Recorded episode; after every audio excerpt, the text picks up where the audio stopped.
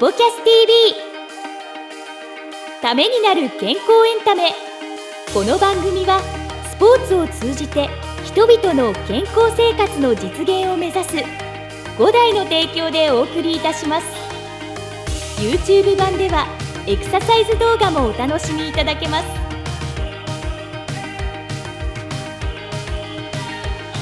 こんにちは早川洋平です。石崎裕太です。ためになる健康エンタメスポキャス TV 今日もやってまいりました石崎さんよろしくお願いしますよろしくお願いします。さあ実はですねこれ今テイク2なんですねテイク2。はい噛みました、えー噛みましたね。ためになる。スケって言っちゃいましたね 違う番組になっちゃいますねこれねいやでも決まったことをこうやって言わなきゃいけないっていうのも、あの大変ですよね。そう。毎回毎回言ってることだかも。しそうれなんですよ。そう。だからね、あんまり定型にとらわれたくないんですけどね。でもやっぱりためになる健康エンタメっていうのはね言っていきたいので、そうですね。こは外せないんですが、はい。そのね、なかなか言いにくいといえば、いつもですね、うん。いつもというか、はい。今回ね、ゲストが吉崎さんじゃないですか。で、石崎さんじゃないですか。これ問題もあります？石崎、吉崎問題ない、特に。いや、あの、石崎も吉崎、吉崎の方がいや、崎ってね、はい結構言いにくいらしくて、あ、そうなんですか？うん、僕も結構あの会社でも石崎さんって言われる、その石崎っていうのって言いにくい人は言いにくいんですよ。あ、そうなんですか？うん、やっぱり噛む人多いですよ。あ、そうなんですね。うんえ、どう噛むんですか？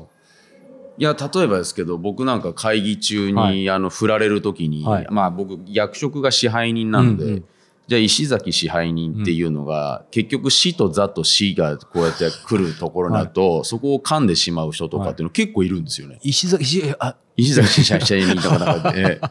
それで、ええ。まあでもそこでなんかちょっと、あの笑いが生まれたりするからあはい。あのそれはそれでいいのかなってそか。いうう感じじゃあ、はしますけど今後、。社内で移動があったとしても、ええ笑いを生むっていう意味では永遠に支配人でいたいですよね。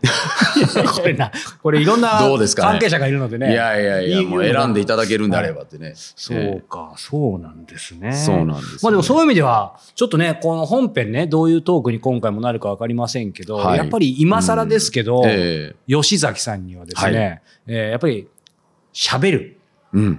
滑舌とかね、その辺も聞いてみたいですよね。いや、そうですね。うん。あの、やっぱプロなので、うん。ね、あの、しっかりとお話を届ける、ね、伝えるっていうところでは、相当ね、あの、今まで訓練されてると言いますか、まあ、百戦錬磨ですけどね、うんうんそういった中ではいろんなお話が、うん。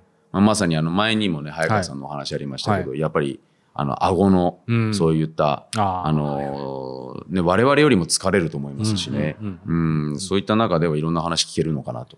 そうか。はい。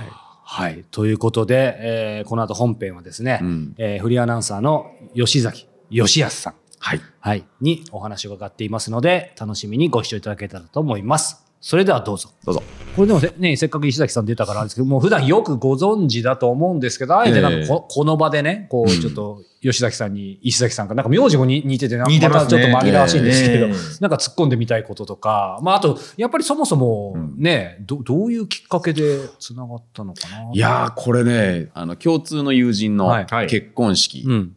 に僕が出席して、ありましたね。ええ。ありました。それが、吉崎さんが、あの、同志社大学のテニス部出身で、うん。はい。で、僕のその友人も同志社大学おのう、えーテニス部の出身で、まあ、その方の結婚式に出た時に、司会が吉崎さんだったんです。なあええあれ、私喋ってました？喋ってました。僕はその時に、えー大いなる余興をやったんですよね。それはちょっと記憶にあります記憶にね。あるんですね。そうですね。広がった。はい。あの、コットンハーバーにあるですね、横浜のですね、はいはい素敵な、はいはいあの、結婚式場で。素晴らしいあもうもう大体どこか分かっちゃいますね。えー素晴らしい素晴らしいね雰囲気ですよ雰囲気のところで。中でええ余分三兄弟っていうですね、ええ壮大な余興をさせていただいたんですよね。はいで、まあ、その時のあの僕の余興を覚えてるかどうかはわからないんですけど、忘れたくてもね、ええ。忘れられないまあなかなか忘れられないあの僕にとってはあの夢に出てくる。ええ。まあ、その後ですね、あの、僕もいろいろと、そのテニス界の,、うん。あの中でいろんな、あのアクションを起こしていきたいっていうはい。思いがあってですね、これからのイベントは、よりテニスが大好きな人たちに、うん。よりあの僕らのこの良さっていうものを届けるためにはやっぱメッセンジャー必要だなって思ってたんですよ。うんでその時に結婚式に呼んでくれた友人にあのとにかく吉崎さんにもう一回あのちょっと話をしたいからっていうことで電話したんです。電話してもらったんですよ。ありましたね。ええフレンチオープンにですね、あの、フランスにいるとこで、あの、じ、あの、実況で、ね最悪のタイミングね。えータイミングで、フレンチオープンにいる吉崎さんに電話をして、はい。僕があの根の根をして、とにかく次のイベントに出てもらいたいと。でもあの時私パリの現地にいて、時差がありますので、うん。こっちは昼間で、えーこの後ナダルの実況をしなきゃいけない準備をして移動してる時に国際電話ってかかってきて、うん。どうやらなんかお酒を飲んでる人たちの声がするぞ。最悪じゃないですか。こっちは昼間で緊張感、向こうはどんちゃん騒ぎ。ええ。まあ私の友人がね、ちょっとだいぶヘベレケで、は言ってましたね。うん。結局何っていうことを僕は3回ぐらい言いましたけど。そう、それで僕が変わって、はいで、それで何言ってるか分かんなかったんで、僕僕が変わりますって言って、吉崎さんって言って、はい。いや、実はもうこう考えてるんだけど、っていうところで一回ちょっとそういった話で打ち合わせしましょうっていう話まあ、イベントの司会のようなそうで形ですすね。ねで私も石崎さんっていうのは、もう名プレイヤーでいらっしゃいましたから、はい。もう大学のインカレなどで活躍されて、うん。うん。もちろん知ってました。なので、あ、あの石崎くんだと思って、うん。えーお話をした記憶ありますね。そういう出会いですね。あそうなんだあれもうえー12年前。になりますよね。ぐらいええ。ですねですね。そうなんですよ。うん。そこの電話、国際電話、パリへの一本って僕は言ってるんですけど、ええ。まあそれが今つながってるわけですよそうです。ねそうなんです。よ。確かにええ。12年後に亀戸でそうこうやってね、お会いして。やっぱりこう、僕、吉崎さんすみません、あんまりテニス詳しくないんですけど、はい。ただまあやっぱりスポーツの実況とか、それね、サッカーも好きで見てるつもりですけど、えこう視聴者をね、うんやっぱり置いてけぼりにせず、えは分かりやすく伝えるっていうのは、まあ、やっぱり命題だと思うんですよ。はいただ、その一方で、うん例えばテニス実況の際って目の超えたはいはい方もいっぱいいらっしゃるじゃないですか。もちろんむしろそっちの方が多いかもしれない。いらっしゃいますはいでもその中で僕みたいに今日、例えば初めて視聴する人もい言いうるわけじゃないですか。はいその辺、こう、両方満足させられるのかとか、そのために心がけてることとか、私も聞きたいぐらいですね、これは。ただまあ何かあるのかな。ええ。完全にもう初めてそのスポーツを見る人とうん目の超えた人っていうのはあまりにも前提が違うのでうん。完全にっていうのは難い。しいのと両方を求めちゃいけないんじゃないかとは思ってます。まず。ね、そうなるとルール説明から入らないといけないしうんっていうのもあるので、はい。ただある程度うん。心がけたいのは、うん。目の超えたファンの人も、はい。でもそもそもテニスってこういうところが魅力的でこういうところがすごくて、特にトップ選手こういうところが改めてすごいよねっていうのはなんとか伝えたいなと思ってます。うん。それは私もずっとテニスファンでもいたので、うん。そういえばサーブがいいって結局どういうこととか思いません、うん思いますね。でついつい言ってしまうんですよ。うんファーストサーブこんだけ入っていますと、うんサービスゲーム全くブレイクされていません。彼はビッグサーバーです。うんエース何も取っていますって言うと、まあデータとしてはわかるんですけど、でも、プレーをしてるのはもう人間同士の、はい。ものすごい練習を積んだトップレベルの選手同士が対戦をしているわけであって、うんそこにはデータに出てこないものが必ずあると思うんですよ。はい。で、それって、サービスエースの本数はそれほど多くないけども、うん。うんでも、コースがいいとか、うん。うん。安定感があるとか、うん。あとは、あの人同じフォームから球種もコースも打ち分けるね。うん。で、サーブって読めないとやっぱり返せないことが多いと思うので、そういうところが改めてすごいよねっていう何か数字に出てこないところも、それは当然解説者の方がいらっしゃるんで、そういう方に言っていただけたらとは思ってます。うんうんそうすれば、目の超えたファンの人も、あ、改めてだから彼はすごいんだねっていうのも伝わると思うし、もしかしたら初めて見る人も、あ、うんじゃあサーブちょっとそのフォーム注目して見てみようかって思うと面白いかもしれませんね。うんなるほどね。なんか石崎さん、まあ、吉崎さんとな長くやられていてね、ええ。あのやっぱりもちろん本当第一人者、テニスアナウンサー第一人者トップだとは思うんですけど、めっそうもございまあ、物理的には誰か他の人にね、うん。まあ当然フリーアナウンサーの方いて、お願いすることできるわけじゃないですか。はいはい。でもその中でも、やっぱりご本人前にしてザックバラの話ですけど、やっぱりお願いし続ける凄さ、理由って何でしょうね？いや、まず、テニスをよく理解しているうん。っていうことって、うんどのアナウンサーさんも、もちろんそこに対してすごい勉強はされると思うんですけど、あの、心底好きな方って、うん。多分いないと思うんですよ。そうなんだ。うん、あの、もう先ほどの話の中にもあったんですけど、テニスが大好きすぎるうんくらい本当に大好きで、うん。でも言える、テニス大好きですって言える方たちっていっぱいいて、うん。でも、例えばそれ寝食忘れてテニスを見に行くとか、たあのお昼ご飯食べずの忘れてこの試合が見たいとか、本当にあのトップの選手だけじゃなくて吉崎アナってね本当にあのジュニアの試合とかその、あんまり有名じゃない、うんあの日本のトーナメントってい。っぱいあるんですけど、あの日本テニス協会がやっている、いわゆるあの国内戦っていうのがあるんですけど、そういったこれから今頑張ってるとかテニスが大好きな人たちが国内で争ってる大会とかそういったのを見に行くんですよ。でその選手のデータとかもよく知ってるんですよ。こんな人いないんですよ。ちょっとマニア入ってます。マニア入ってるところもあるんですよ。でね趣味ももしかしたら入ってるんですけど、んその中でのバックボーンのそのデータっていうのが、これはあの唯一無二なんですよ。ありがたいうです。ん、もうだから、あの、任せられる人っていうのは正直いないんですよね、僕の中では。ってことなんですね。なそうなんです。これほとんどの方がだんだんもう気づいていることで、いやいや、ありがうんたいです。ですので、あの、誰か代役っていうのは、なんか結婚式の司会とかっていうのは多分できると思うんですけど、僕らが求めてるそのものっていうのは、もうあの、うちの会社のトップももう一目置いて、うん。あの、ぐらい吉崎さんじゃないとねっていうところはあるので、そういった存在なんですよね。いや、嬉しいです。これでも、ん。やっぱり正直、特に目の超えた人であれば、なんか分かっちゃいますもんね。その本当にテニス好きかどいうや、か。っていう。テニス好きな方もね、やっぱり多いですしうん、プレーをされていてテニスをよく見てる方も多いので、うん。そういう人たちのこう期待を裏切らないようにしたいし、うん。で、私も幸い学生時代からテニスをしてて、もう選手を見るのが好きだったので、その延長でうん。今もう本当にさっきおっしゃいましたけど、学生のテニスとか、今はね、YouTube で結構見られますから、結構見ちゃって、うん。で、例えば早慶戦が早稲田である、見に行こうだったり、全国小学生大会やらちょっと見に行こうっていうのを自分の興味で見に行って、うん。でも、あ、すごいよね。でもなかなかテニスってこういうのニュースで伝えられてないよね。うん。じゃあせめて SNS で上げて、こういう大会も今やってますよっていうのを伝えたいなっていう気持ちはすごくあるんですよね。なんか、いいですよね。お話伺ってて、やっぱりこう、ある意味、あアナウンサー、テニスアナウンサー、アナウンサーである前に、まあ一人の本当にテニス好きな少年、青年がそそのままっていうところは、なんか、おじさんがあり、はい、はい。ありますよね。なんかそれ感じますよね。どうですご自身の中で？僕の中でもしかしたらこれは仕事、これはプライベートっていうのはすごく分かれてるわけじゃなくて、うんテニスっていう活動がドンってありま。ですすよね。その中にテニスの実況をさせていただく時間、イベントの MC などをさせていただく時間があり、でも自分もテニスの練習をさせていただいたり、えテニス仲間と集まってテニス談義をする、で今、草トーナメントにも出ることがあるのでその全体のテニスの活動っていうのがそんなに差がないんですよ。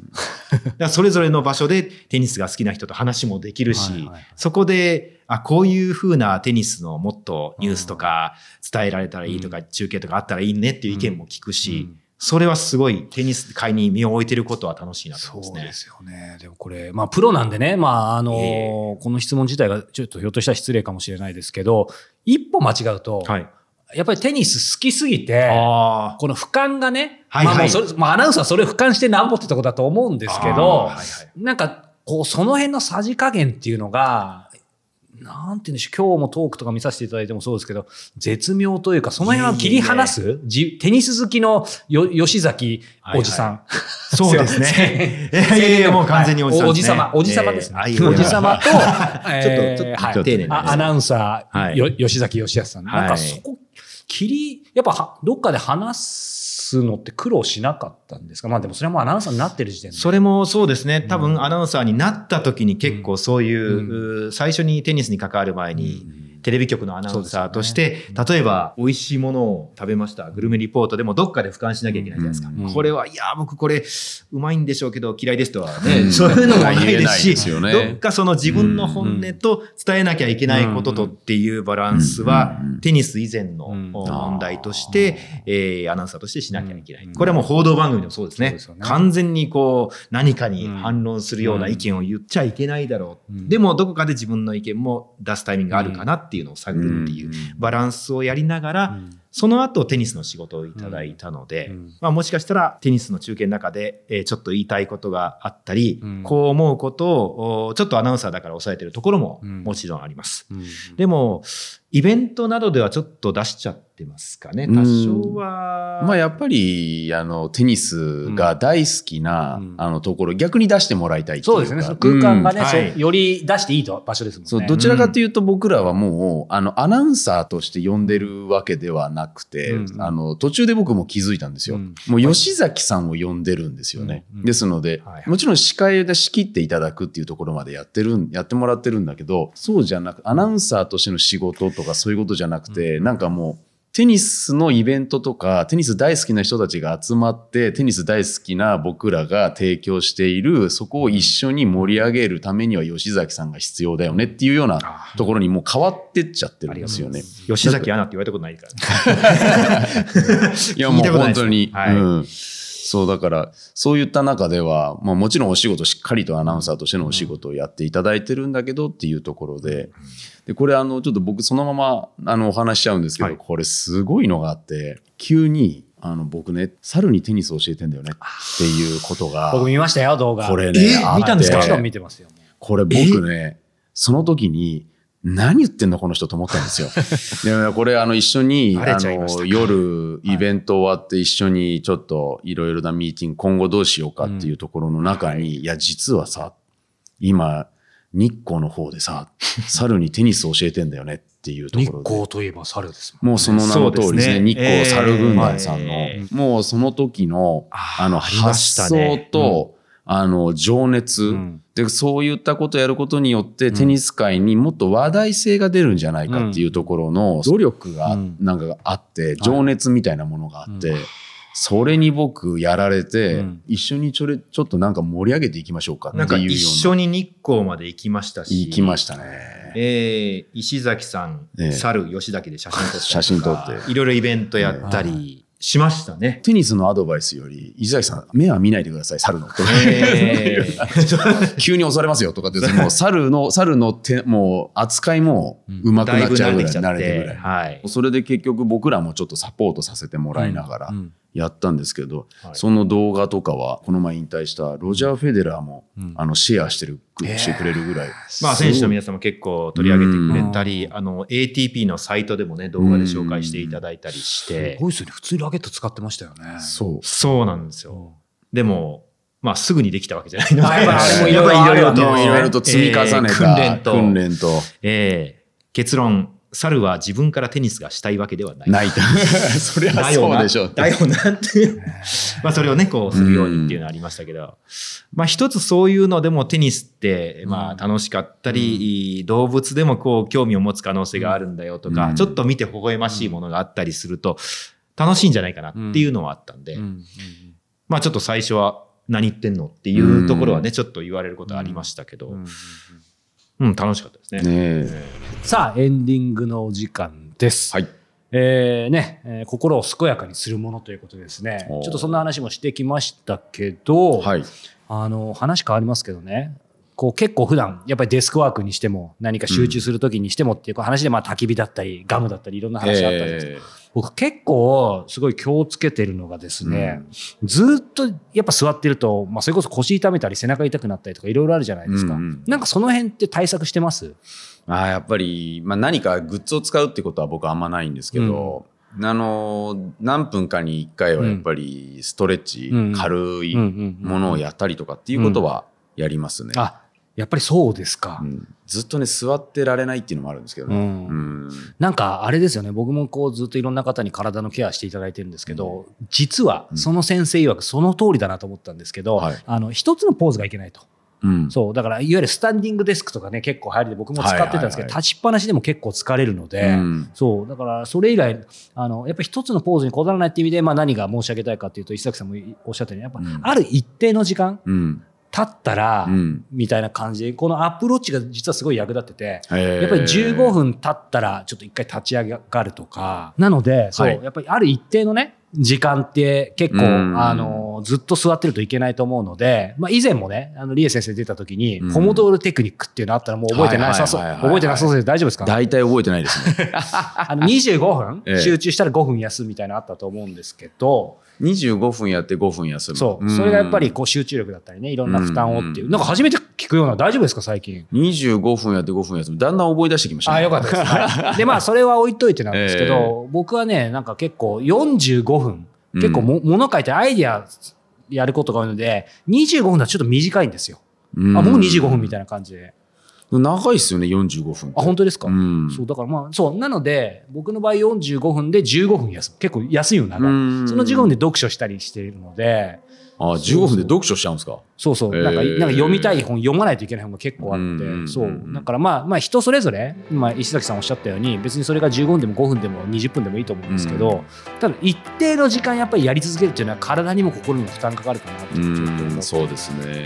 そうそう。なので、まあ皆さんのね、最適解のじ時間なんかもね、トライしつつ、うん。あの、そういうのも面白いのかなと思いました。はい。はい、ということで、えーここまでお届けしてきました。スクラキャス TV また、えー来週も、えーお届けしたいと思いますがいつものようにですね、えー、リエ先生のプチエクササイズもお届けしていますのでそちらも合わせてご視聴いただけたらと思いますそれではまた次回お目にお耳にかかりましょうさようならさよなら。この番組は提供5大グループプロデュースキクタスでお届けいたしました。